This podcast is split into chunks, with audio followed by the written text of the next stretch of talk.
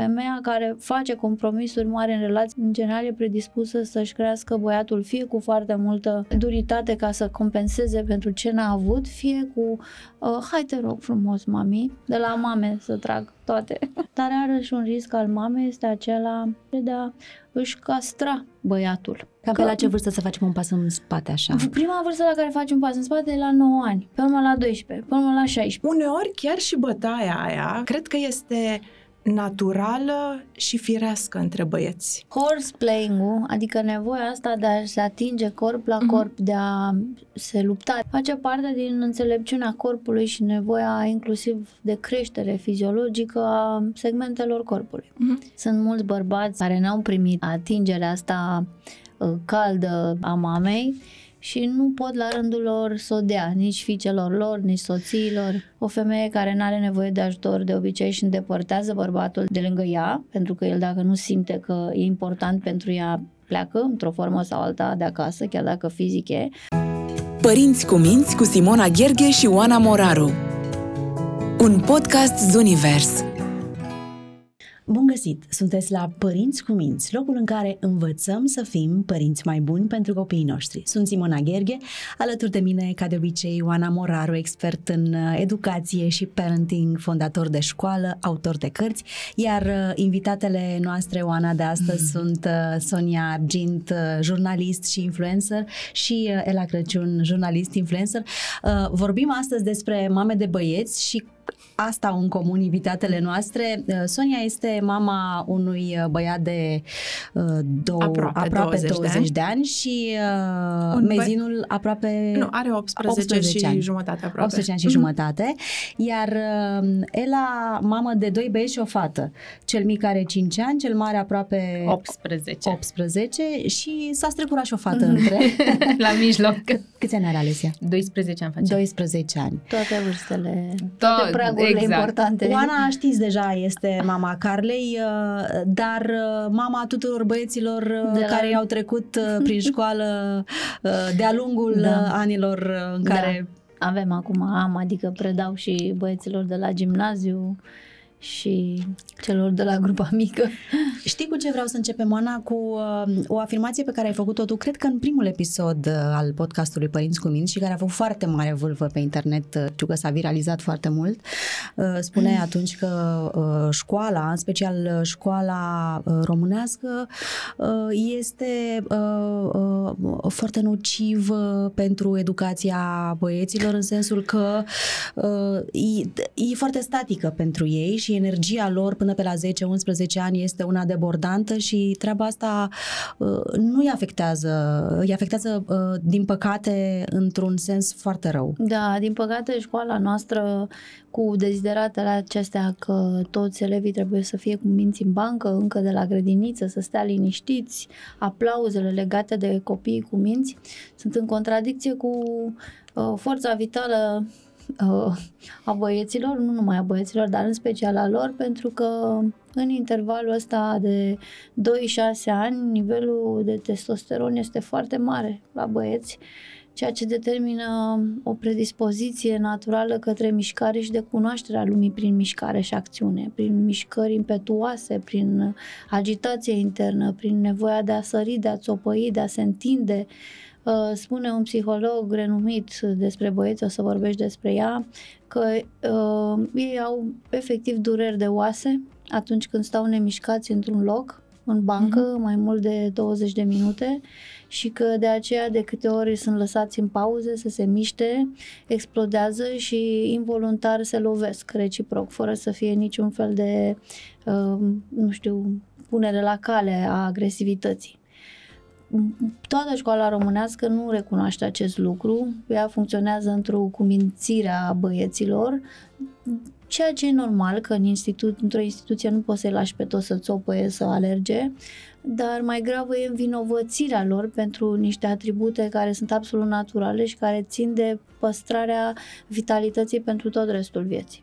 Oana, eu aș vrea să te întreb puțin și să te întreb uh, ceva. Lucrul acesta pe care l-ai spus tu acum este valabil nu numai la băieți, mm. pentru că uh, în timp ce vorbeai, mi s-a părut că mi-ai descris-o pe Alesia, da, care și... ex- este exact cum ai spus uh, tu și avem problemuțe, știi, și de concentrare și de nu e cu minte, nu stă în bancă, se ridică. Se... E posibil, a... e posibil să fie și asta, cum e posibil ca și la băieții cu nevoie mare de mișcare să fie peste acest strat natural, sănătos și o tulburare în câmpul atenției, al energiei personale, deci poate fi un deficit de atenție și o nevoie de hiperkinetism care vin ca un strat peste nevoia naturală a fiecărui copil de mișcare. Vorbind statistic de băieți, despre băieți, uh, ei sunt mult mai predispuși la a nu sta liniștit decât fetițele și de aceea sunt și foarte vulnerabili la critică,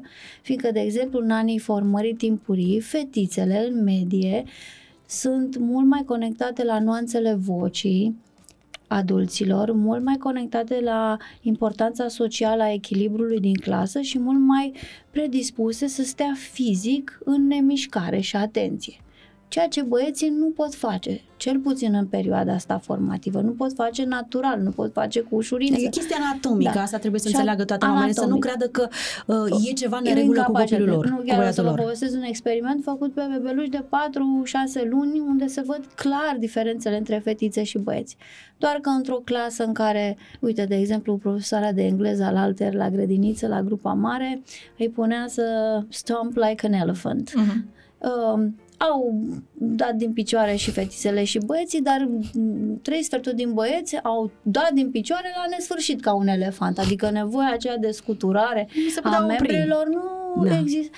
E, um, reflexul profesoare a fost să îi învinovățească. De oprit trebuie să-i oprim ca să învățăm partea de calmare, dar cu blândețe, cu atingere a mânuțe, mâinii, a umerilor, cu privire ochii în ochi, fără judecată. În intenția profesoare a fost prima judecată. De ce nu stai cu minte? Nu stau cu minte fiindcă asta e natura mea, asta e, răsp- asta e răspunsul. A făcut bine că a creat momente de mișcare în oră, dar le-a oprit mai devreme decât are nevoie un băiat. Fetițele se liniștiseră. Printre fetițe și printre băieți, că toți avem nevoie de mișcare, există și copii cu stare interioară de agitație, uh, care nu e neapărat o problemă, dar care poate deveni o problemă în învățare dacă vine la pachet cu tulburare de atenție. Sunt băieți agitați, dornici de mișcare, care n-au tulburări de atenție, precum sunt și uh, băieți sau copii, fetițe, băieți, cu nevoie mare de mișcare, dar cu mișcări dezordonate, necoordonate, cu fragmentări ale câmpului atenției. Noi trebuie să facem această distinție. Pentru că părinții în general spun, domnule, e sănătos, lăsați-l să alerge în timpul orei că e nevoia lui de mișcare.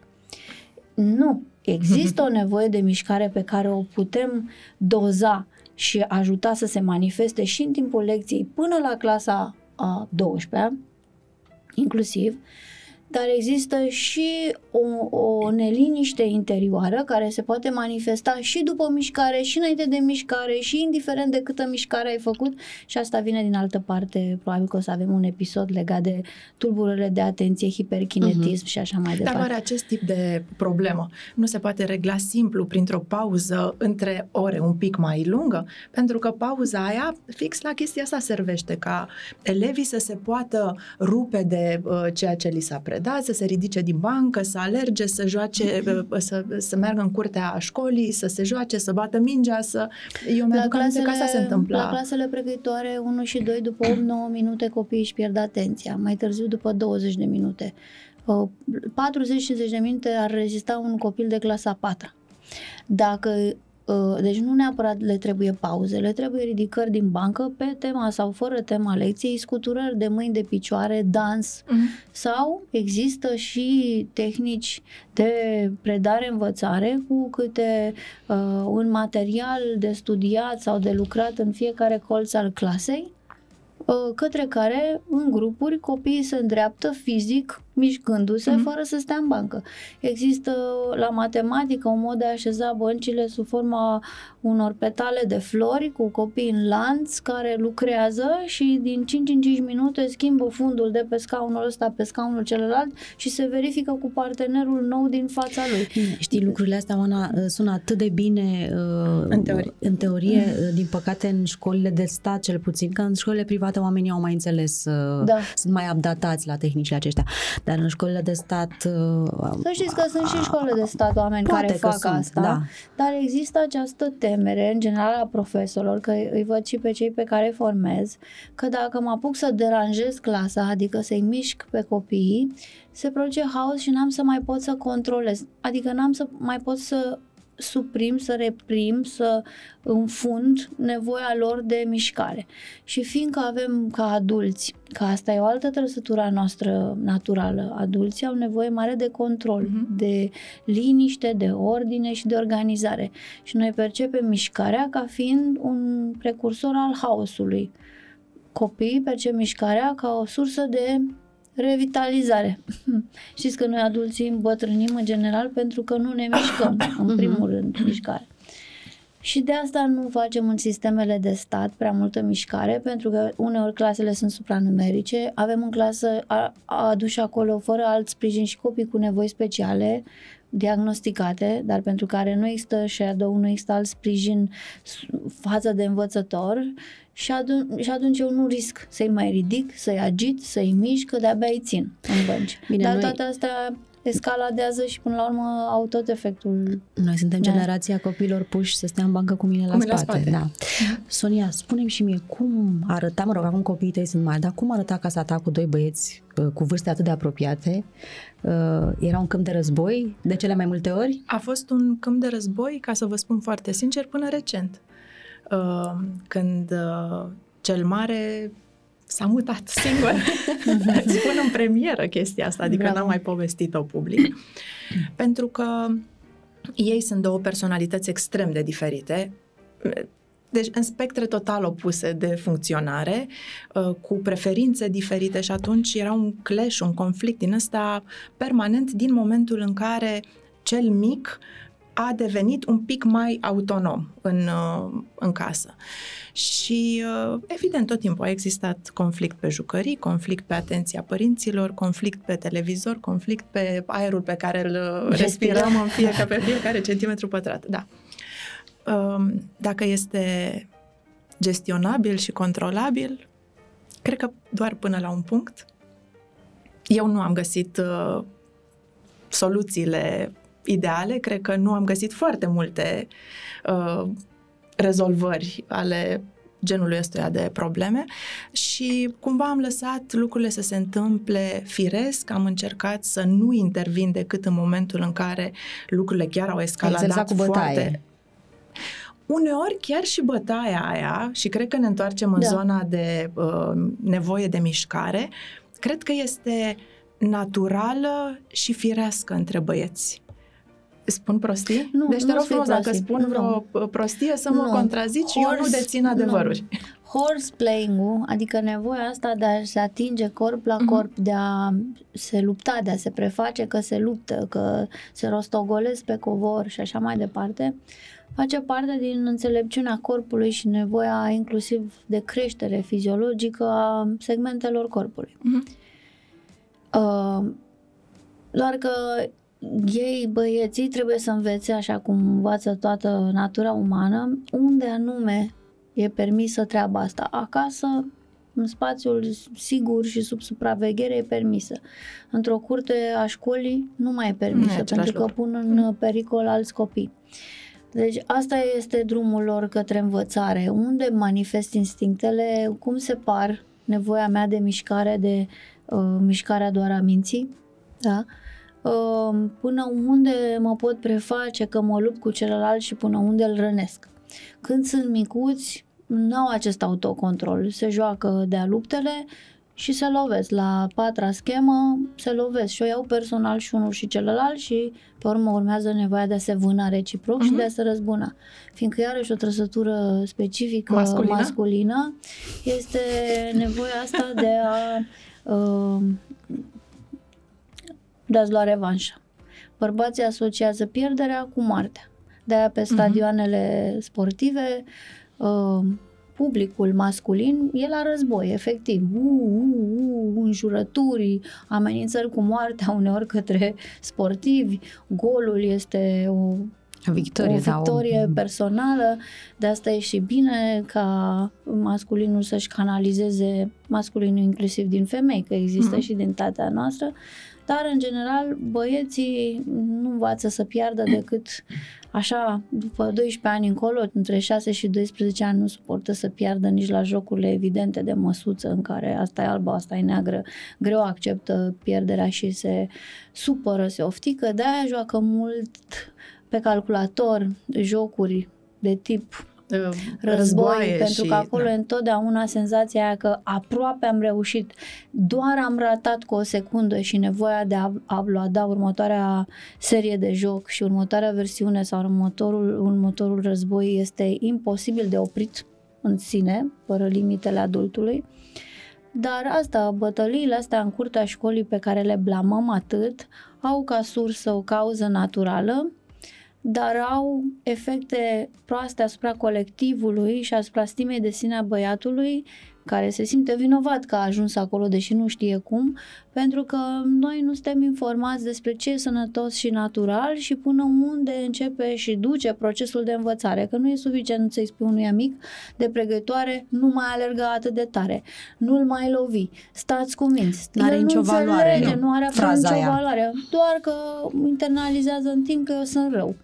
Ceea ce se întâmplă, că fetițele, de altfel, ă, mai evoluate pe autocontrol cu vreo 2 ani și ori uh-huh. față de băieți, au și ele tendința de a se polariza, de a-i judeca, de a-i pârâ, de a-i certa, de a intra în rol, în rol maternal, uh, Uh, și ei ies așa cu un off din școală că nu sunt la fel de buni sau n-au putut să se abțină la fel de bine ca restul, restul fiind de altfel mai degrabă mare parte din fete. La voi cum e la acasă?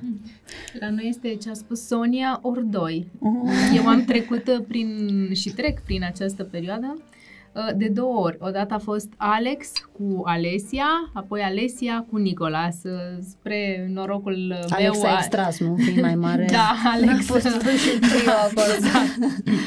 Fiind diferență mare între ei, șase, șase da, ani.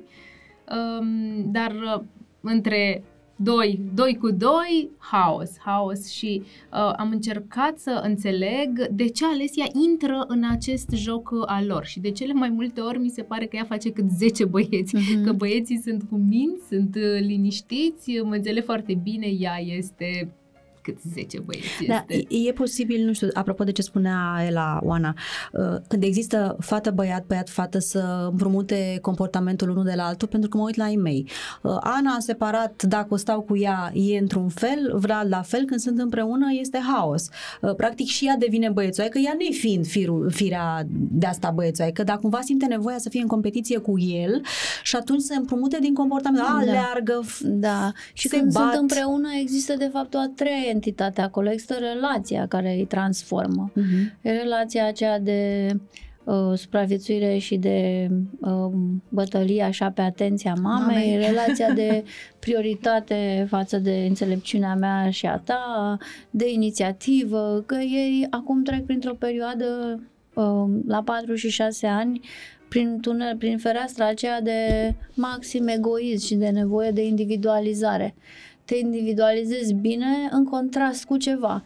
Cel mai la îndemână contrast oferit este fratele, fratele și sora. De aceea, de multe ori, când fratele este foarte irascibil, năbădăios, impulsiv, frățiorul mai mic uh, uitându-se la lupta între mami, tate și respectivul, trage o concluzie subconștientă despre ce rol ar putea să-și asume el în familie uh, ca să câștige iubire pe cealaltă parte a medaliei și atunci devine un dulce, un înțelegător, un bun. Dacă unul din frățiorii au, au, sau unul sau ambii au fost liniștiți cu minți, înseamnă că i-a găsit un cu minți. Liniștiți și rezonabil. Înseamnă că i-a găsit un câmp bun de bătaie să se individueze între alți doi băieți bărbați. Și și-a luat rolul ăsta și personalitatea drăcoasă și uh, atitudinea impulsivă ca să creeze contrast. Iarăși judecăm copiii pe tema asta, ei învață prin contrast, comparându-se uh, albă-neagră, sumă 0-1 fetițele năvădăioase așa puternice, vulturoaice, zmemoaice, au și un sistem nervos înainte de a se naște configurat în uter, da? Apropo de cât de războinică, cât de reactivă, cât de asertivă sunt.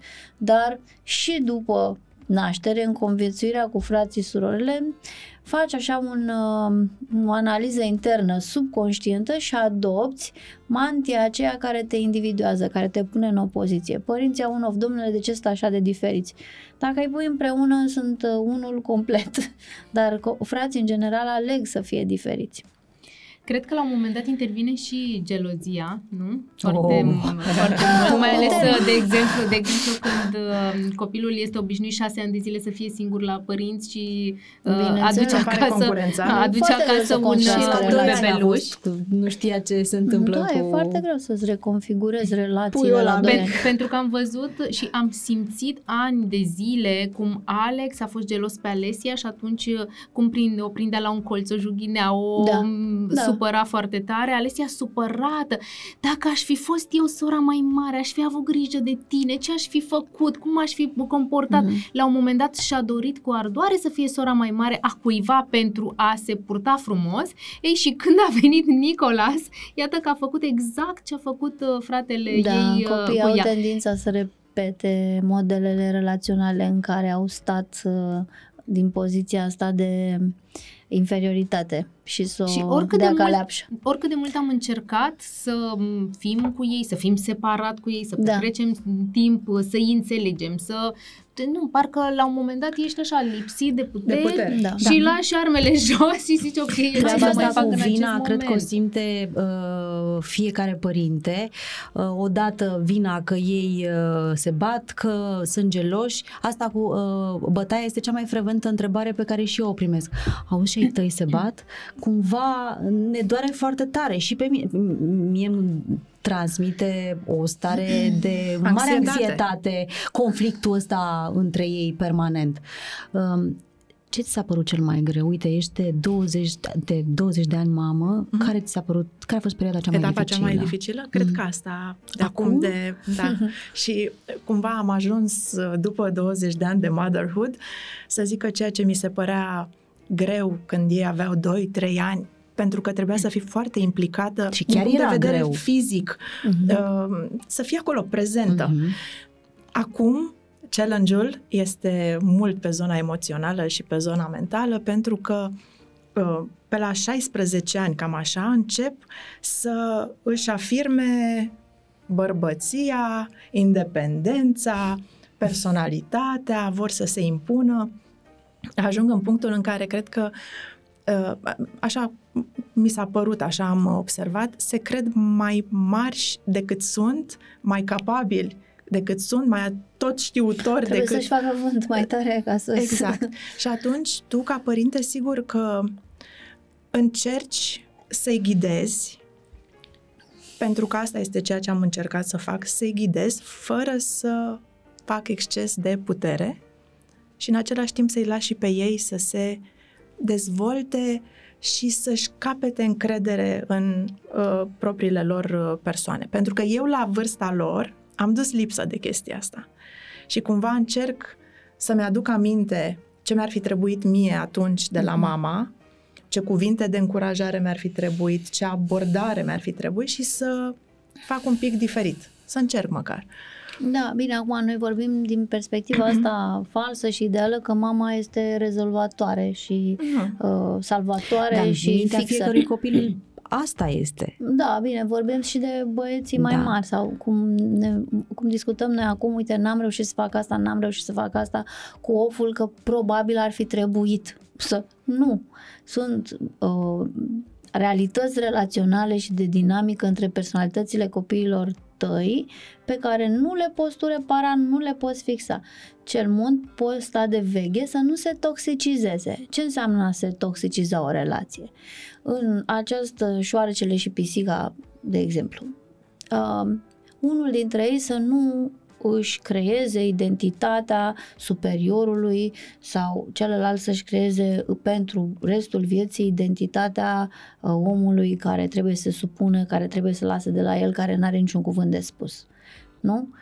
Asta păzim și în clase. Ei se mai ceartă, se supără unul pe altul, dar la un moment dat copiii rostogolind la nesfârșit comportamente învățate ajung să cășune pe unul dintre ei și să-l facă la nesfârșit zilnic, nu știu, tu ai cap mare și gol merge odată, merge de două ori, merge să-l înveți pe ăsta la altul replica, după care te uiți în ce măsură cel care primește astfel de uh, afirmații răutăcioase ajunge el însuși să creadă că e mai puțin sau inferior celorlalți. Cred că asta ca mamă simți în dinamica între frați, ai senzația că nu se termină niciodată războiul, dar modul tău de a verifica așa cu termometru dacă faci o treabă bună nu este acela de a constata că războiul s-a încheiat, ci de a măsura mereu dacă există acolo unul dintre între... voi, unul dintre copii, căzut deja în, nu știu, în, în imaginea asta de sine a omului neputincios mm-hmm. sau a victimei sau a... Nu? Asta Stai, e singura mod de Și eu. Acum, ce relație au acum? Acum au o relație de la distanță pentru că, așa cum spunea Marc, s-a mutat de două luni, locuiește singur, merge la facultate, conduce, uh, are și un job part-time, merge la sală, adică... E foarte bine.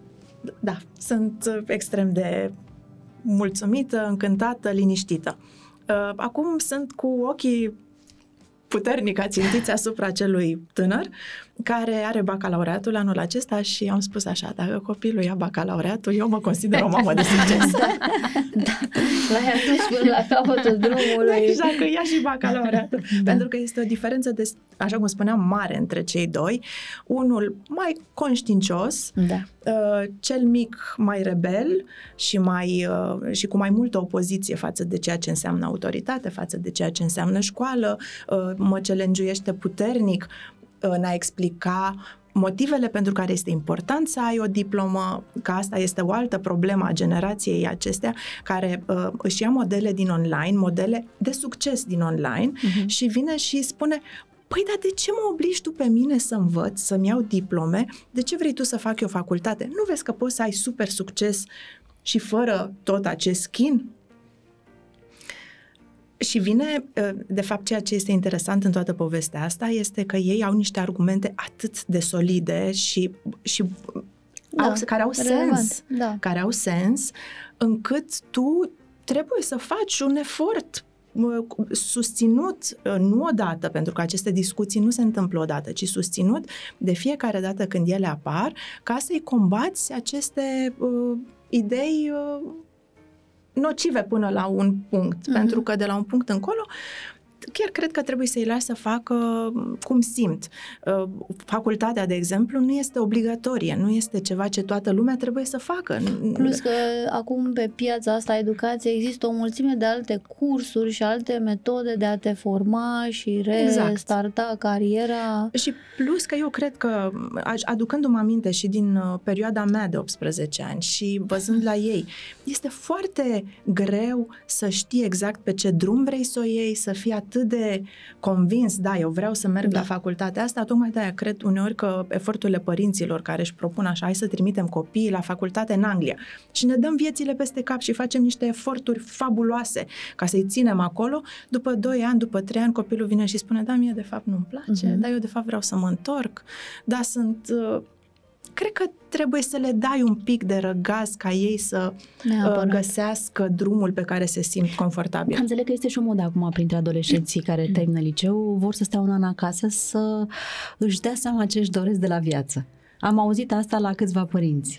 Dar observ la ei că sunt mult mai introspecți uh, stau și se gândesc la niște lucruri într-un mod profund. Mă uit la cel mare care acum stă destul de mult timp singur. Nu este un social, nu este un tip cu o viață din asta foarte bogată în exterior. Și stă mult acasă și din când în când, atunci când vorbesc cu el la telefon sau când mă văd, îmi ridică câte o problemă de asta, de sănătate, uh, de um, social, de um, trenduri, despre ceea ce se întâmplă la nivel politic. Stau și mă uit, mă lasă cu gura căscată, zic, tu copilule, Te-ai gândit tu la lucrurile astea? Eu la vârsta ta nu avem ce treabă. Da, noi am fost Nu. generația care a fost dată pe mâna sistemului. Mhm. Adică noi suntem copii familiilor de unde și mami și tati au trebuit să plece de acasă să muncească.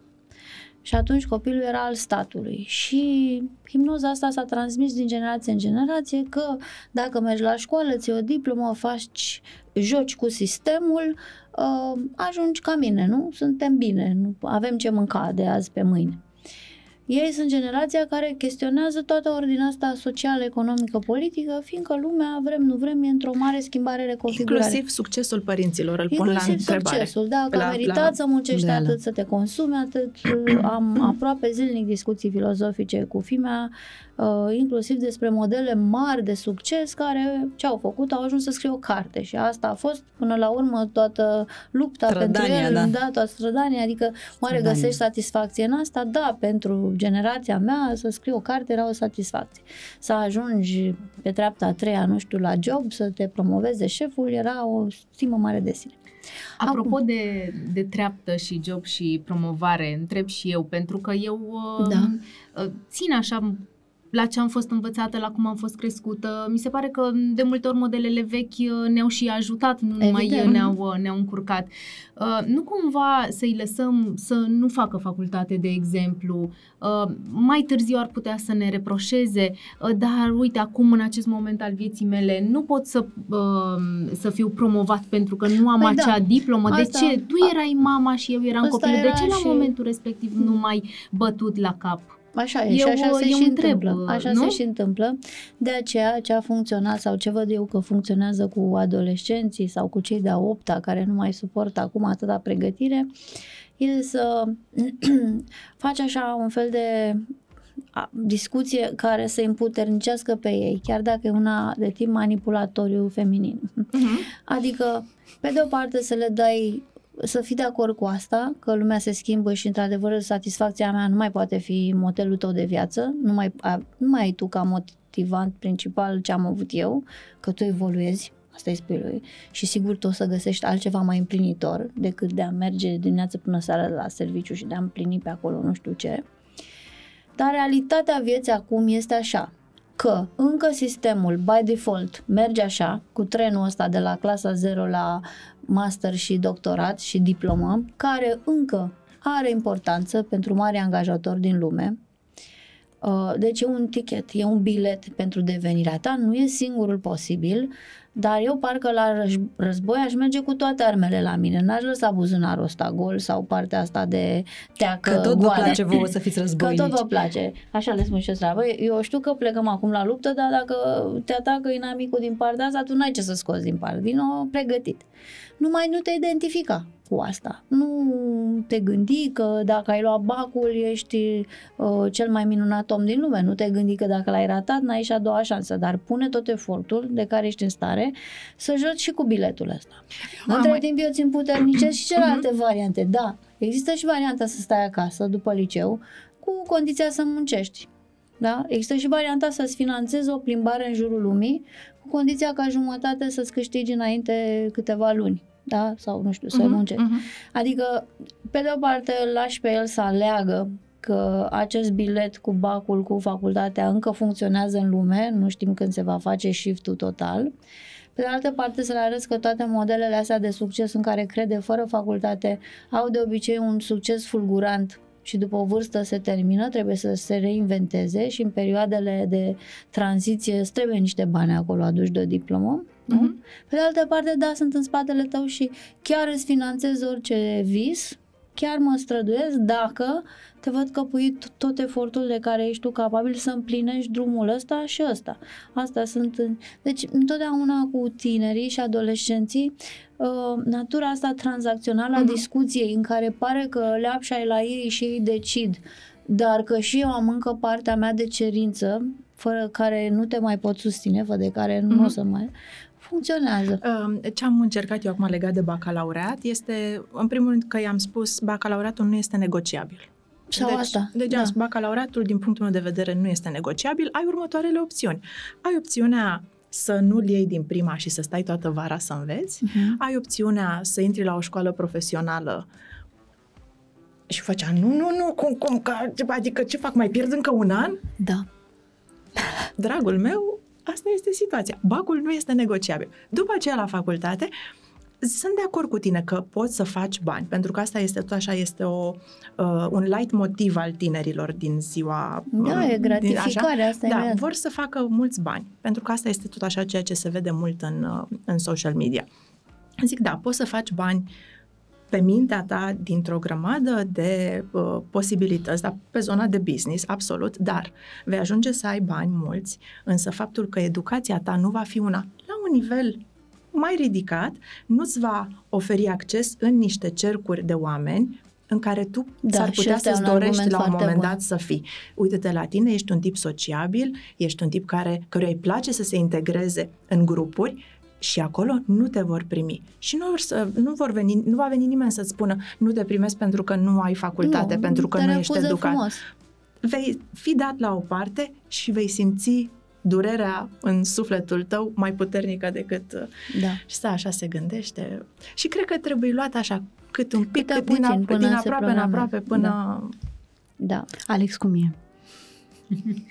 Ai atins un punct uh, sensibil. Alex, uh, de foarte mulți ani, de când era mic, are o pasiune nebună pentru animale, Mhm. pe care le-a crescut, uh, le-a dus la concursuri, a luat și premii și de câțiva ani este setat pe oi. El are foarte multe oi și acesta este visul lui. Și îți dai E un seama... hobby neobișnuit pentru Uh, un copil da, în da, și un 2024. copil care muncește foarte mult, care are grijă de animale. A fost acum 2 ani de zile, deci avea nici măcar 16 ani, a făcut transhumanța cu ele. Deci Wow. două Wow, asta zile, e deci a incredibil, fost da. ceva. E Uh, pasiune, e, da. da, o pasiune dusă la extrem, dar bineînțeles, îți dai seama, pentru mine a fost și este în continuare, îți dai seama cum să-l las acolo și cum să... Pentru că nu este cel mai frumos mediu și nu este înconjurat de oamenii cei mai... uh, Dacă Acum Bel face România, fericit da, treaba e- și asta, exact poate- asta, asta este lupta cu mine. Știi, măi, pe el într-adevăr îl face fericit lucrul acesta? Sau de fapt este exact cum ai spus tu, pentru că el a prins, fiind mic, fiind drăguț, fiind, uh, având această pasiune, toată lumea venea la el. Haide, vreau și eu uh, un litru de lapte, vreau și eu nu știu Mhm. câte ouă. El Ah. făcea niște bănuți pe care Da, îi câștiga avea acolo. relevanță în Și în relație cu- capul lui a fost eu sunt independent. Da, mă rog, nu conta că părinții mei uh, cumpărau mâncare la animale, că Da. terenul este al părinților mei, că mama se implică foarte mult și îl ajută. Și în continuare el își dorește să aibă multe oi, nu, nu spun că acum iar au fătat oile, s-a dus, uh, deci el este Deci de asta mi se pare vinerea wow, seara. povestea. Da, și mie îmi pare că n-ai o copilă vinerea, cu pasiune așa. de vinerea seara până duminica seara el este la Sinaia, este cu animalele, uh, vorbește tot timpul la telefon, uh, ce mai cumpăr, ce mai vând, îți dai seama, cumpără cu 3000 de lei o oaie, o vinde cu 2000 de lei, dar el a făcut uh, business în uh, capul lui și am încercat să-i uh, explic că pentru a face un business din această pasiune a lui, are nevoie să știe să uh, puțin management, să știe cum să-și gestioneze banii, să știe ce să facă cu ei. Și în, um, în mine este această luptă, știi, a mamei care își dorește să aibă un copil doctor, am dat un exemplu, Da, nu da, doresc da. pentru el neapărat să fie doctor, și uh, mama care își dorește pe de altă parte să aibă un copil fericit, un copil care să facă ce uh, îi place, într-un mediu pe care, atenție, eu nu pot să spun că l-accept, adică eu n-aș Da. fi fericită să merg în acel mediu. Ideea e că un copil care se duce în zona asta de la sine putere, chiar dacă ți se pare că la început a fost fascinat de niște trucuri, nu? A- Că asta e teama, că hei, poate că a câștigat relevanță din faptul că primea, dădea bani și acum s-a dus cu totul în tunelul ăsta și nu mai vede altceva. Dar realitatea nu e așa. Copiii predispuși așa să îmbrățișeze un domeniu sunt foarte puțini. Adică asta ține de o, o stea a lui personală care s-ar putea să nu se împlinească acolo, dar până nu-și consumă toată energia și pasiunea în locul ăsta, nu este capabil pentru nivelul următor. Pentru că cine până de mic pasiune și energie pe ceva, whatever, da, orice, capitalizează în sistemul nervos reflexul de a uh, da drumul aceleiași energii și pasiuni pentru următoarea preocupare sau... Deci el trebuie să-și consume acolo cu sprijin la oi Dar, Ce vârstă? dar până se consumă. Până se consumă. Până se consumă, dar în paralel, tot pentru împuternicire, că nu mai merge doar cu haide, haide, haide, um, există ghiduri ale, ghiduri ale meseriilor viitorului și există foarte multe informații despre cum se retehnologizează agricultura, creșterea animalelor, a plantelor și așa mai departe și unde tinerii fermieri sunt uh, foarte, foarte uh, apți să înțeleagă și să introducă tehnologia în modul de creștere și de păstrare a animalelor. Iar asta presupune școlire, Uh, și poate că dacă reușești să împletești această pasiune și să o accepti cu informația că uh, uh, la un moment dat lucrurile nu or să se mai întâmple doar uh, din punct de vedere financiar, doar pe instinct și pe creșterea lor în natură, ci ar presupune nu numai abilități de afaceri, dar și abilități de menținere a animalelor într-un spațiu sigur, s-ar putea să-i placă să învețe la facultate, să ducă la Zootehnie, da. Acum suntem uh, și am tot încercat anul trecut, am mers la un coach care l-a, Da, da, să-l îi ajute trebuie un să-l coach pe- ghideze pe Mhm. partea asta profesională și au ajuns ei la concluzia că medicina veterinară este varianta cea mai bună pentru el. Și am vrut să, și vreau în continuare să fie sigur că asta își dorește. Și am spus, nu face o facultate doar de dragul de a o face. Du-te într-un cabinet de medicină veterinară, vezi dacă îți place, vezi dacă te vezi făcând uh, lucrul acesta. Pentru că vreau să fii sigur, uh, să nu ajungi ca mine am făcut o facultate care nu m-a ajutat, uh, am renunțat la 20 și ceva de ani, am făcut uh, cu totul și cu totul altceva, acum fac a doua facultate, uh, pentru simt că nu mi-am găsit uh, Da, da, menire. asta pentru că la menirea noi încă atunci nu când, s-au... exact, atunci când uh, a trebuit. Atunci aș vrea ca el să fie, măi, dacă ăsta este visul tău, dacă ăsta este drumul tău, mergi pe, pe chestia asta. Vrei să faci uh, business, vrei să fii, foarte uh, devreme. să ai uh, E foarte devreme să-l împingi în colțul ăsta al deciziei. E foarte devreme să-și dea seama dacă vrea facultatea respectivă și nu o să-și dea seama nici dacă merge nu știu în ce laborator sau copiii își dau seama de alegerea trebuie facultate. să o facă. Nu, nu. Nu, asta este o iluzie românească, fiindcă avem facultățile foarte nișate și, într-adevăr, în lume, primii doi ani de facultate sunt foarte flexibili, copiii își pot reconfigura traseul, Mhm. la noi nu se poate. Dar orice student după primul an de facultate știe dacă e alegerea bună sau nu.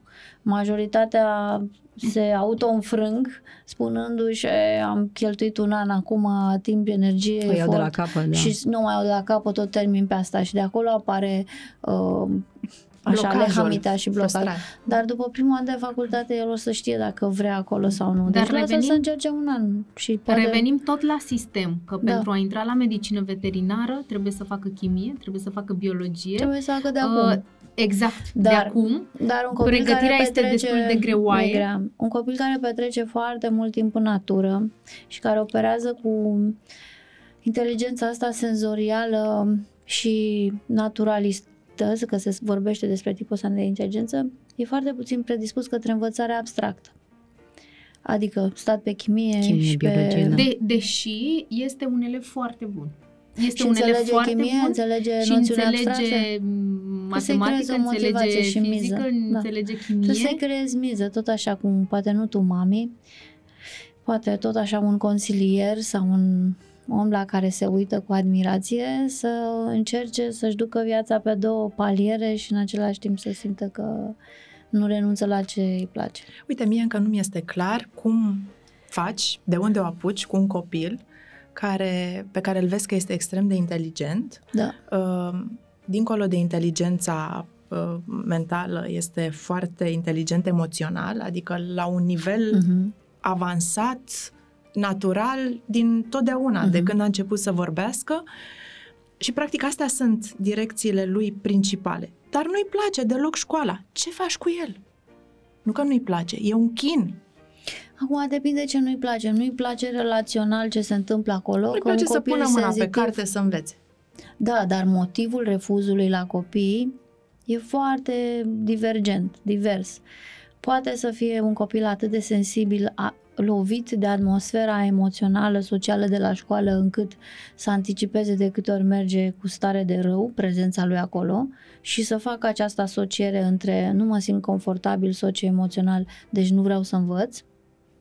Deși el poate să învețe, poate să fie un copil care are foarte dezvoltată partea asta intuitivă, senzorială, dar partea logică, administrativă, secvențială a învățării să nu vină din harta lui mentală uh-huh. și să producă uh, semnale de oboseală, de greu, de neputință. Uh, poate să fie obișnuit cu un nivel de confort și reziliență mică atunci când dă de greu. Nu știu, uh, în general trebuie să depistezi unde e cheia. Ați încercat să schimbați școala? Suntem la treia, a treia școală, okay. adică vorbim de, deci n-are... de sisteme diferite, mm-hmm. de... Da, de asta e că nu...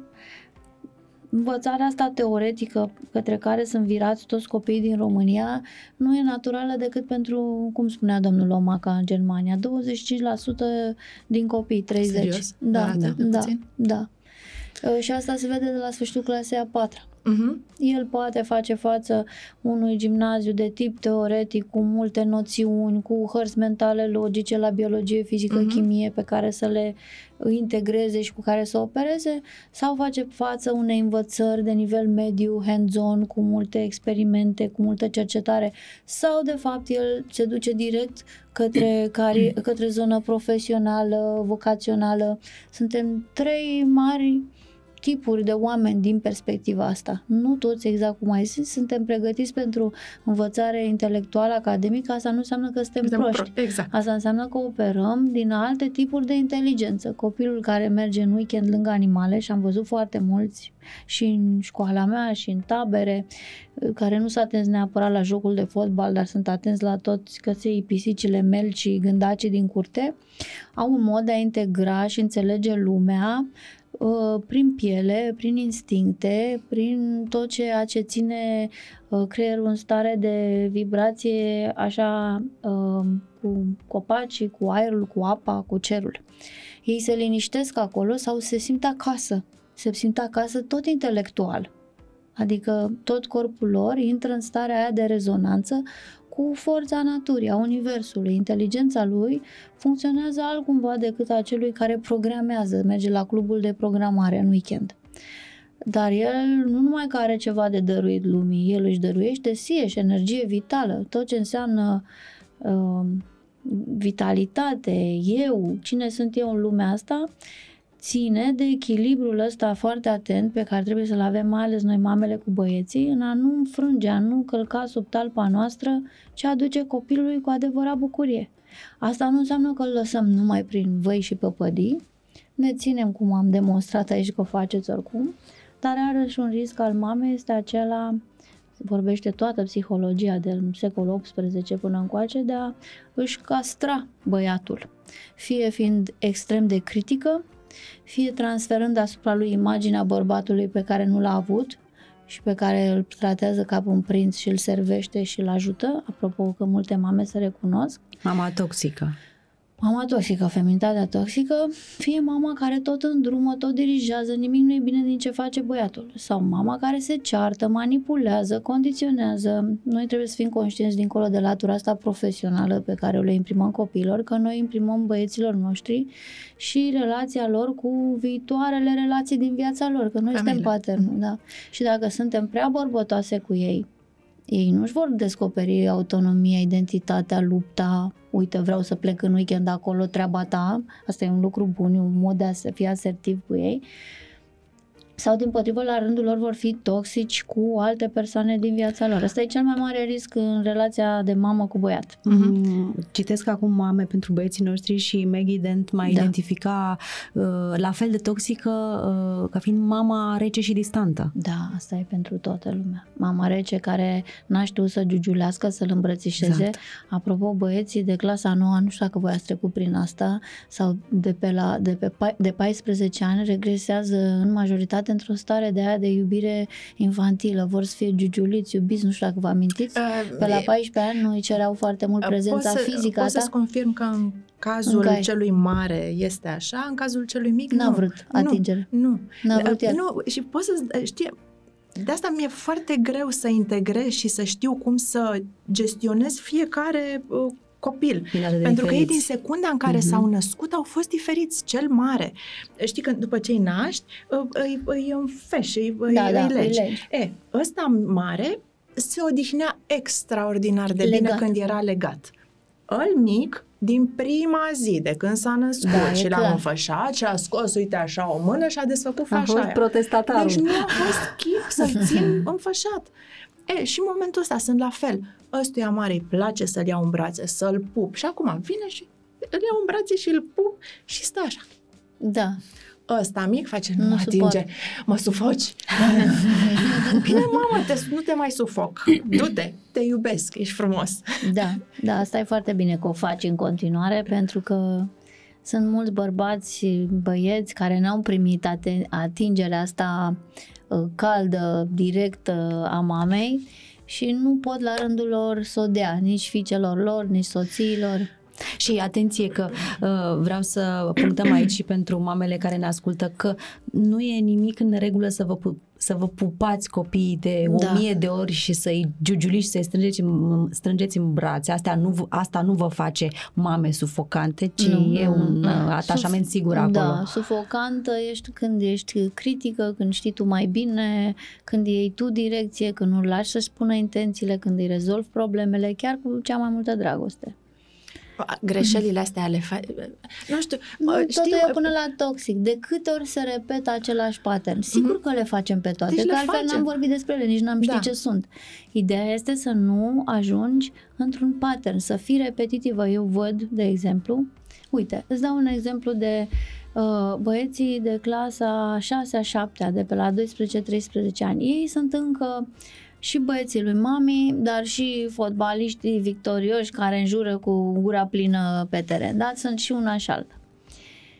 În clasă, acolo unde în sfârșit trebuie să intervină, cred eu, la 12 ani, atitudinea aia masculină, ia să văd eu, ia să văd ce treabă am, uh, până unde pot să duc, pe asta o las, pe asta o lucrez, pe asta nu o fac. Cu băieții de 12-13 ani se vede foarte clar care dintre mamele lor au învățat să iasă din rolul de mamă 100% și și-au mai arătat acasă în relație cu băieților și femeia din ele. Dar cum? Cum să Spune-mi facem asta. asta? Și care au rămas doar în rol de mamă, de cloșcă.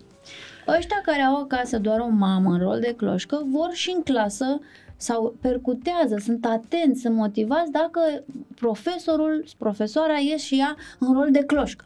Pune mâna, fă, aia, stai, mm Deci sunt băieți foarte inteligenți care nu dobândesc autonomie cognitivă, apropo de găsirea drumului, pentru că modelul primar de relaționare a lui cu viața a fost acela în care telecomanda e la mama. Și vin părinții și mă întreabă, băi, de ce nu, nu e cazul copiilor, să zicem, care din start au fost așa? Copii care sunt buni, inteligenți, dar nu pun efort. Înțelegi ce zic? Dacă pe la ce vârstă să facem un pas în spate așa? Prima vârstă la care facem pas în spate e la 9 ani. Clar, un pic, pe urmă la 12, pe urmă la 16. Sunt niște praguri despre uh-huh. care am tot vorbit, în sensul că la 9 ani renunț la 50% din cicăleală și stilul directiv. Încerc să îl influențez pe el. La 12 ani încerc să-i dai lui putere să aibă senzația că doar el alege și așa mai departe. În fiecare moment faci pasul ăsta Ok. okay. către individuarea lui. Ideea că uneori frustrarea că al meu nu performează, nu face, nu-și termină lecțiile, trag de el e pentru că eu am rămas mereu cu mantia mea de reparator, de heirupistă, de mamă, de cloșcă care se așează pe el și numai atunci face treabă. Păi și să stai la 12 ani lângă el să-și facă tema? Da, sunt, păi nu, tocmai asta le spun mamelor, fii atentă că el este atent în clasă și dă rezultate doar cu um, profesoarele care își asumă instinctiv tot rol de cloșcă, de mamă. Mhm. Cele care sunt doar femei, vin și își fac treaba frumos, își prezintă pe tablă, relaționează frumos cu ei, uh, către acele tipuri de învăț- profesoare, băieții voștri nu știu să vină jumătate de pas în față. Să zică, da, hai să vedem ce lucrez, uh, mai ascultați-mă o dată. Înțelegi responsabilitatea aia, acum vorbesc strict din perspectiva mea ca profesor. Că mama acasă tot trage, tot trage, tot trage. La un moment dat trebuie să-l lași să vedem el cât vine în față, câți pași face. Eu nu zic că e ușor, pentru că unul are tipologia asta, unul tipologia asta, unul e sensibilos, unul e drăcos. Întotdeauna trebuie să existe o tehnică și primul pas este de a arăta băiatului meu cine e femeia de mine, nu doar mama. Adică, ce înseamnă să-i arăt cine e femeia de mine? Să mă por cu el ca și cum e viitor bărbat să-i pretind să mă ajute cu lucruri, să-mi facă lucruri, de la masaj până la chestii de curățat, de așezat prin casă, cum îi pretind soțului tău sau cum aștept să aibă natural. Să-l pui să servească familia într-un fel, să-i dai întotdeauna senzația că el are un rol important pentru că bărbații asta își doresc, să simtă că ajută o femeie care nu are nevoie de ajutor de obicei și îndepărtează bărbatul de lângă el, de lângă ea, pentru că el dacă nu simte că e important pentru ea, pleacă într-o formă sau alta de acasă, chiar dacă fizic e. Așa e și cu băieții. Dacă nu îi împuternicim de mici să simtă că au un rol în casă, că sunt ajutorul nostru, că sunt sfătuitorul nostru, că sunt nu partenerul meu, adică nu fac translația uh-huh. de la tati la el, dar el mă ajută, mă servește, așa cum are nevoie femininul, el nu va putea să uh, facă pasul către identitatea lui de om care știe ce vrea, fiindcă prin definiție băiatul trebuie în viață să se miște de la punctul A la punctul B.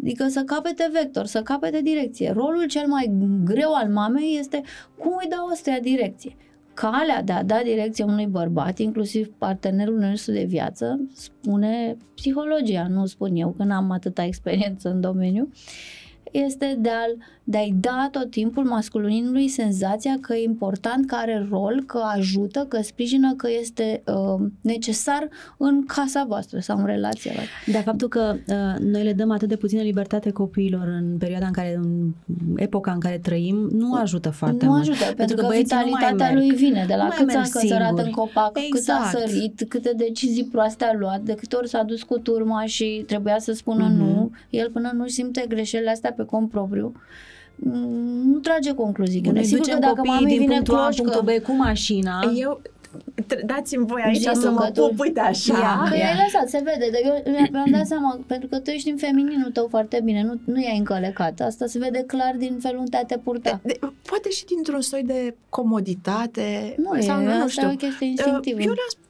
mă, școala are traseu direct cu autobuzul de la 100 de metri de casă. Hai, te-am pupat. L-a dus taică de prima oară uh-huh. sau de două ori cu autobuzul și după aia ne-am asigurat. Ai grijă cum traversezi, te uiți în stânga, te uiți în dreapta, pe celălalt, așa, traversezi strada, ai grijă, iei autobuzul și te duci singur la școală. Îi trimit la cumpărături. Așa, să, pentru casă, nu? Să fă... care cumpărături și m-am deșteptat eu acum vreo Înainte, cam înainte de divorț sau cumva în perioada divorțului când... Când ai fost nevoită, ai când a fost, mi-am dat seama că mă duceam la piață, făceam cumpărături și Pentru căram la da, sacoșe da. de mi se lungeau brațele. Deci, efectiv, da, căram... mame n-au deci, făcut asta? căram de... Eu și acum am imaginea mamei cum da, venea de la eu, muncă. Și, eu la, fel, și la un moment dat mi-am dat seama, bă, dar ce cu mine? Am în jurul meu trei bărbați, doi, trei, mă rog, câți da. o fi. Mulți.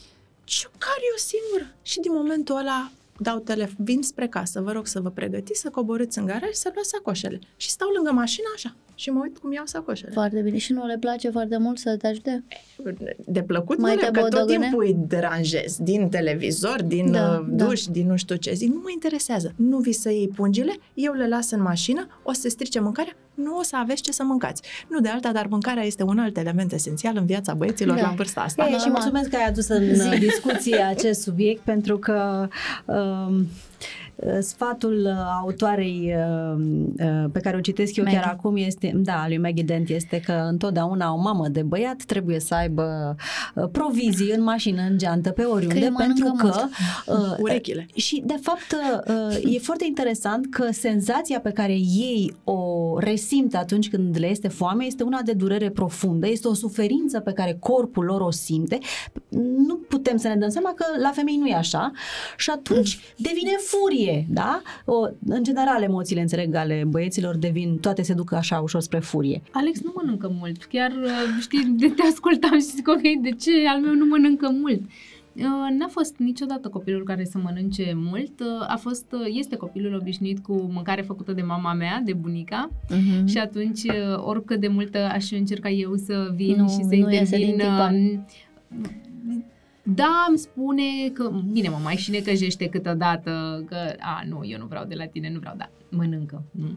Uh-huh. O mai necăjește, îi place să mă necăjească.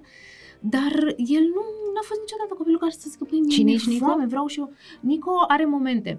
Momente în care mănâncă de, ne uităm la el și zicem, unde încape atâta mâncare? Da, sunt pusele și de momente- creștere și asta. Momente în care, la fel, Da, tu cu asta e ce, ciclul tu cu ce fiecare, dar trăiești. st- standard, vorbind stereotipic, așa vorbind, într-adevăr, băieții au o relație furioasă cu mâncarea. Dacă nu mănâncă acum, E jale. e jale, da. Cu ăsta mare, am remarcat la un moment dat că mânca din 3 în 3 ore. Zic, mamă, parcă ești sugar. Da, da, asta e în perioada de creștere și de acumulare a masei musculare. Da, da, se duce la sale. Ce? Da. Tu nu înțelegi, eu trebuie să mănânc proteină Da, în da. fiecare zi. Da, nu înțeleg. Inclusiv asta, tu nu mă înțelegi. Iarăși, tot de la Maggie, pe care o găsiți și pe YouTube, are filmulețe de 10 ani acolo uploadate, senzația că băiatul nu te ascultă, că îi vorbești, că îi spui, că îi spui și el nu te aude. E pe covor, se joacă uh, și nu-ți răspunde. Marea frustrare a mamelor și cred că ăsta e și canalul Și prin așa e, care da. ele devin, devin foarte cicălitoare și Mhm. prea călare pe el. E iarăși e bine pentru ascultători să știe că, în general, băieții uh, când se, sunt absorbiți de o activitate, chiar nu te auzi și Băieții nu e și nimic bărbații, personal. că am Și remarcat și la bărbații, da, soțul da, meu. Când da. e uh, prins Da. cu telefonul, scrie Da. ceva, nu, Nu, aude, nu nu, aude vede, nimic, eu o luam da. personal, am crezut. Nu, eu gândindu-mă cum fac eu, că Da, sunt radar. că auzi că și scriu, vezi mă și la uit, spate, da, da. da. Nu, Nu sunt bărbații așa. nu sunt multitasking, ei când ajung de la punctul A la punctul B, în procesul de trecere de la A la B, pun toată energia acolo. Fie că e un joculeț pe covor, fie că repară ceva sau se uită la un meci, sentimentul ăsta că nu mai existi în jurul lor, nu te bagă în seamă sau băiatul meu nu mă ascultă, este o percepție feminină asupra realității masculine, a aceea care are nevoie de toată energia ca să se miște de la punctul A la B. Femeile de la A la B găsesc o mulțime de alte rute ocolitoare, la ei e direct. Uh, De asta bărbaților, spun și psihologii, nu le place niciodată când se pierd să ceară informații Vai, este- al cuiva Doamne, de cât pe este drum. de enervantă chestia asta, este ceva Uh, lor îngrozitor. nu le place să întrebe un trecător, hei, unde, că m-am pierdut. Acum au GPS-ul, nu se mai pierde E mai nimeni, simplu, dar da. e, sunt studii întregi despre faptul că femeile întreabă imediat, uh, dar bărbații și dacă rătăcesc două ore, nu întreabă pe nimeni. Și e un studiu făcut pe bebeluși, fetițe și băieți, uh, care sunt puși la orizontală, că sunt mici, au 3-4 luni, uh, dar au deasupra o, de fapt, peste 4 luni, când pot în sfârșit să apuce, Mhm. un fir uh, de care trag și se aprinde luminița, de câte ori o luminiță deasupra drăguță, de câte ori trag de fir. La un moment dat, cercetătorii întrerup acest răspuns condiționat că de câte ori tragi se aprinde și lumina. Fetițele, după ce învață că de câte ori trag se aprinde lumina, uh, primesc această, acest element de noutate că trag, trag, trag și nu se mai aprinde. Ce fac fetițele? De obicei încep să se uite în jur, a reflexul natural, ea, ea încă n-a fost socializată, e mică, are patru, și începe să plângă, plânsul fiind o cerere de ajutor, și renunță și rămâne în plâns, băieței de patru luni rămân încleștați pe fir și sunt furie îngrozitor. Uh, Mai Dent și explică că fiziologic amigdala e mai mare la băieți și predispusă la furie și la rezolvare de probleme. Pentru el, faptul că becul nu se aprinde are relevanța uh, Unei să neputințe. zicem, unei neputințe personale pe care nu o adresează prin plâns, ci prin furie, oftică și năbădăi. Exact ca la cerutul uh, direcției pe stradă. Nu mă oftic, ci nu cer nică, nu, nimănui ajutor. Și citez chiar acum Da, din ia zi. Maggie Dent. Da. Tristețea devine furie, frica devine furie, sentimentul de a nu fi înțeles devine furie, sentimentul de a fi respins devine furie, de a fi ignorat, sentimentul de a nu fi respectat, Da, toate pentru că acestea, au de a fi probleme prost cu- devine furie, incertitudinea devine, uitarea devine furie, frustrarea, totul, Totul se, duce traduce în furie. da. pentru că au nevoie să canalizeze energia războinicului, warrior. Pe de altă parte, înțeleg că băieții sunt mult mai iertători ca fetițele, că fetițele sunt mai ranghionoase. Da, pentru că Și- fetițele dansează pe uh, corzile mai multor emoții discrete pe care le înțeleg. Bărbații, băieții nu au, ei chiar au o dificultate în exprimarea emoțiilor, de aia când sunt mici uh, avem nevoie de câte ori se înfurie să verbalizăm să punem cât mai multe etichete pe borcanele lor cu furie, ca ei să învețe în timp că nu toate sunt furie, unele sunt doar frustrare, alte ori uh, uh, sentimentul de uh, inferioritate, altă dată de a nu fi înțeles, de vulnerabilitate, de neliniște. Mama trebuie tot timpul să verbalizeze când el e în supărări cumplite, uh, cu cuvintele ei de femeie nuanțate, ce simte el, ca să fie în contact cu, cu ce simte și să nu explodeze așa cum fac mulți adulți de altfel, fiindcă n-au depășit stadiul ăsta de conștientizare. Asta e o chestie pe care am învățat-o târziu, Mhm. știi? Și N-ai cum, normal, Da, evoluăm. Știi, și, uh, uh, vorbim și cu Simona când mi-a zis Da. de tema uh, discuției noastre. Zic, Doamne, dacă aș fi știut eu acum 20 de ani, dacă aș fi avut acces la informațiile la care am acum acces, uh, nu că aș fi făcut lucruri total diferit, dar niște ajustări din astea Mhm. pe zona emoțională cu siguranță aș fi făcut. Pentru că abia acum am înțeles că atunci când vrei să ajungi la el, te duci și îi spui, iubitul meu, vreau să spun ceva. Uite, eu simt că Da. această, această expresie. Și am văzut pe fețele lor Că că, se- atunci când spun eu simt că, eu, în momentul ăla, uh, se schimbă, Mhm. se schimbă uh, felul în care ei sunt atenți la mine, în care Mhm. uh, mă aud. Mai mult, tot uh, cercetătorii spun că atunci când îi vorbești unui băiat care are treabă, trebuie să te duci să îl Să îl atingi, atingi. să-l conectezi, că altfel poți Aoleu, nu vorbești știți, singură. știți în serialul Da. ăla, în Sex and the City, Da. cu uh, soțul uh, lui Charlotte, pe care maică sa banii îl controla Da, da. și ea se ducea și îi sp- îi punea mâna așa și spunea, cred că ar trebui să facem nu știu cum.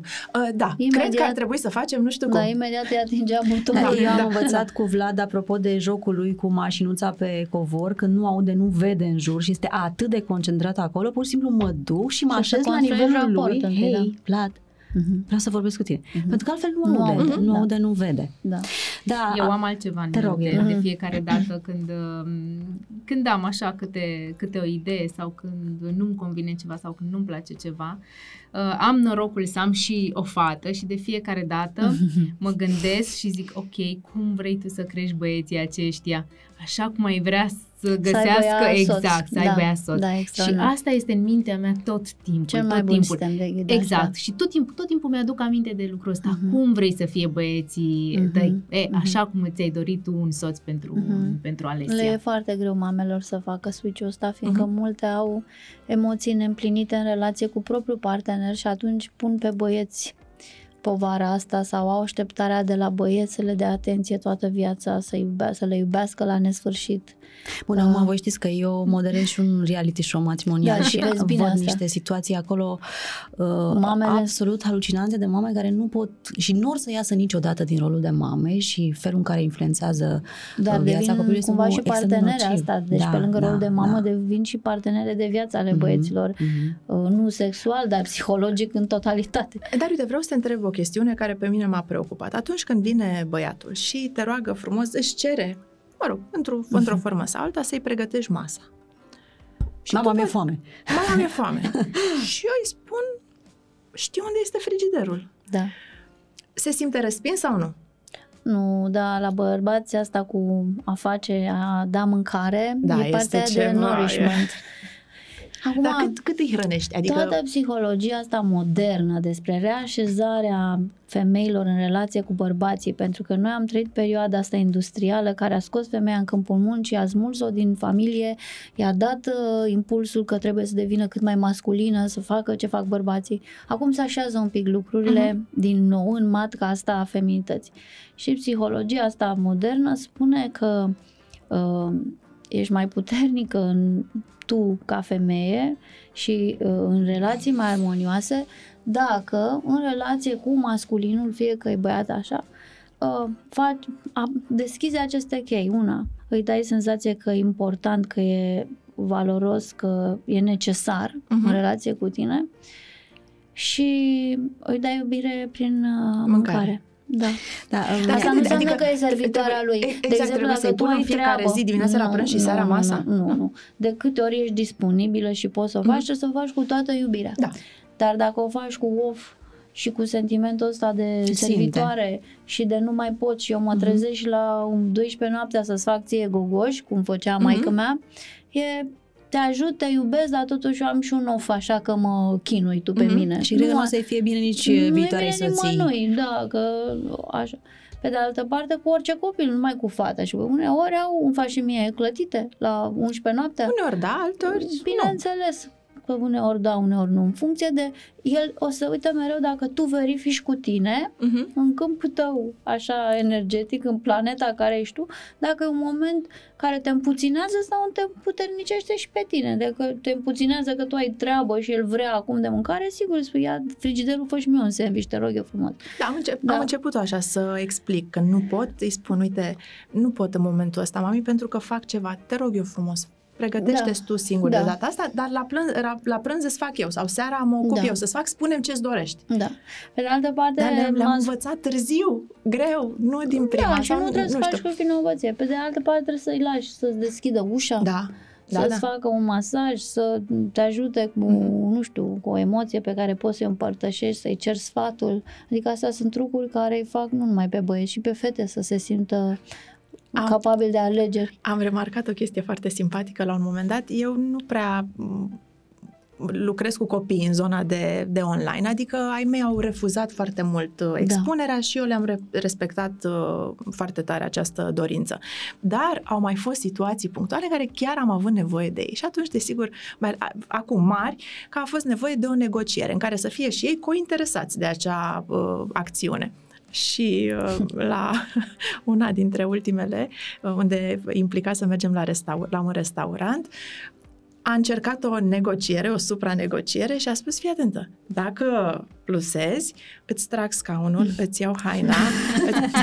Ah, deci știi Da. că... Da. Da. Ok, bine, m-am liniștit. Nu, nu-ți dau mai mulți bani, dar oricum trebuie să faci chestiile astea. Da, pentru lucrurile normale nu trebuie să le dăm bani. Da, într-adevăr. apropo de mâncare, ca să încheiem subiectul Da. ăsta cu o glumă, uh, povestea un uh, coleg pe vremuri de la știri că uh, mama lui abia aștepta să se însoare să plece de acasă pentru că, de exemplu, la micul dejun mânca o omletă din 10 ouă și a spus, ok, dincolo de uh, efortul acesta, domnule, o pagubă pentru sau Cred că la mine în casă, cea mai mare cheltuială din asta curentă este mâncarea.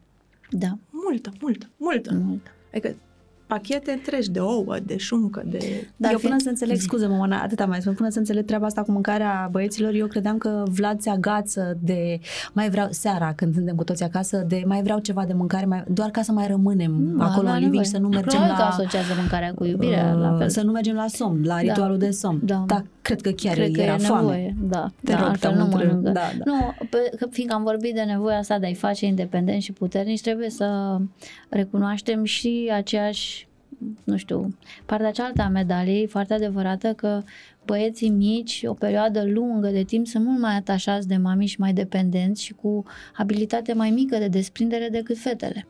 Intratul la grădiniță este mai greu pentru Mhm. băieți. Statistic vorbind, asta nu înseamnă că nu avem și...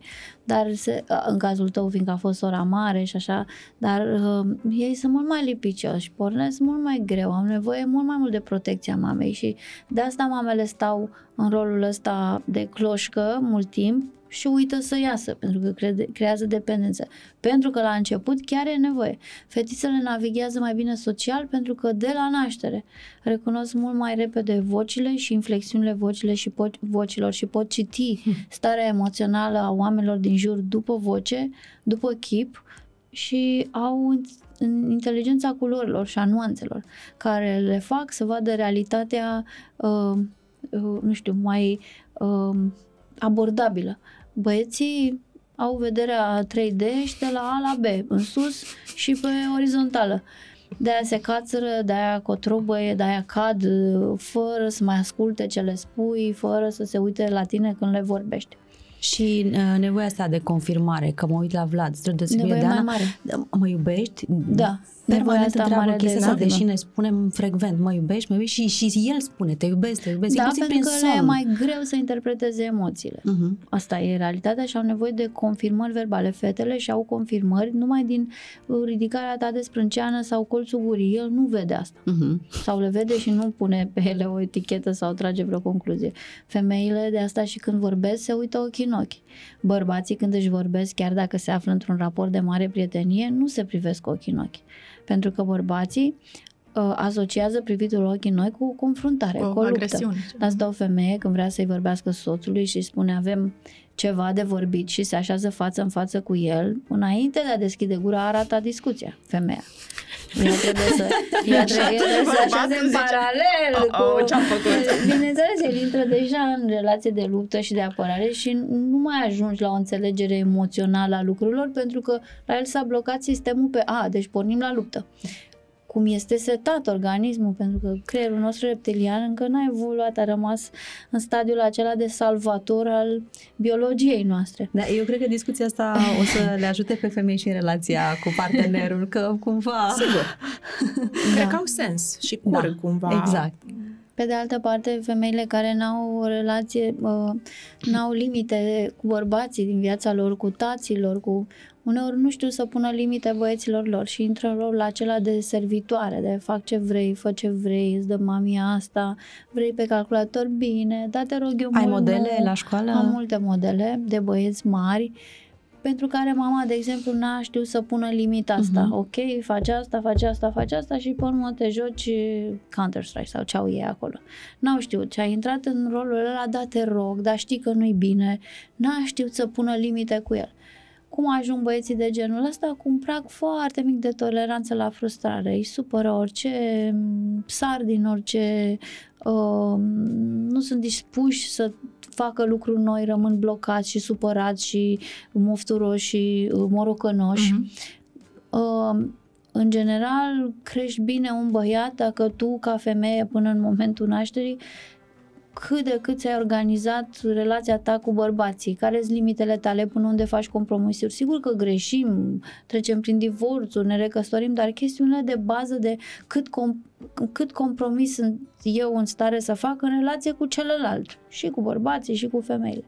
Femeia care face compromisuri mari în relație, în general e predispusă să-și crească băiatul fie cu foarte multă uh, Duritate. duritate ca să compenseze pentru ce n-a avut, fie cu uh, hai te rog frumos, mami, de Permisivitate, fiecare dată, da. Mhm. Și atunci, și într-un caz și în altul, el iese mofturos, năzuros, nu-i convine nimic. Știți voi, bărbatul căruia Mhm. îi sare din orice Sandra. De la mame să trag toate. Uh, ai Tot noi suntem de vină. Nu Da. e vină, noi Nu suntem e. matcaveți, noi Exact. suntem în Da, relația lor știu, cu viața, glumeam. cum și noi la rândul Da. nostru suntem mai echilibrate dacă avem un bărbat care poate să țină spațiul Mhm. pentru noi. Mhm. O femeie, de exemplu, care crește singură copii și știe o groază de lucruri, um, face un efort extraordinar, nu numai financiar și fizic, de susținere energetică, personală. E Da, foarte pentru- greu să te conții, întotdeauna corpul și identitatea feminină are nevoie de un bărbat care știe să meargă de la punctul A la punctul B, nu mare lucru. Aici Dar pot, să știe, aici pot să... nu să o ia prin toate Eu pot direcțiile. să-ți confirm pentru că, uite, de trei ani am intrat în al patrulea an de când am divorțat și realmente în anii ăștia am ținut singură casa, cu tot ce înseamnă Da. tot. A trebuit să devii tot ce bărbat. înseamnă tot. Da. Este foarte greu să jonglezi cu rolul de femeie, cu energia Imposibil, feminină uh, și să o alternezi cu cea masculină, cea mai autoritară. Din Da. când în când, e foarte greu să sari Este dintr-o energie fiziologic într-alta. rău, îți faci rău fizic în corp când Da, faci da, jocul da. ăsta. Da, este știu. uh, consumator, este Da, profund da. consumator. Da. Dar femeile, multe femei o fac și pe asta pentru că sunt nevoite. De cele mai multe ori copiii rămân la mama și atunci mama trebuie să joace Da, dublu dar rol. pentru ea trebuie să existe o figură masculină, nu neapărat soțul, partenerul, mhm. poate fi un tată, un bunic, un, frate, unchi, un un unchi. frate, Mhm, deci mhm. e vorba doar de energia aia care știe să susțină când ea e pe jos. Da, da, Da. confirm. Doamnelor, a fost o plăcere discuția cu voi. Stați că avem și, ca să înțelegeți de ce uh, există aceste uh, rațe gâște pe masă, uh, e un dar de la uh, prietenii noștri de la Câte în lună și în stele. Uh, la tine o să meargă pentru Mulțumesc. Nico, la tine, Sonia, nu știu, Când pentru... o să fii bunică, asta e realitatea acum. Vai de nu, capul nu meu. sperii, nu. Vai de capul Să-ți amintească de noi. Și un voucher tot Mulțumim. de la prietenii de Mulțumesc la frumos. Câte în lună și în stele pentru, pentru voi sau pentru copiii voștri.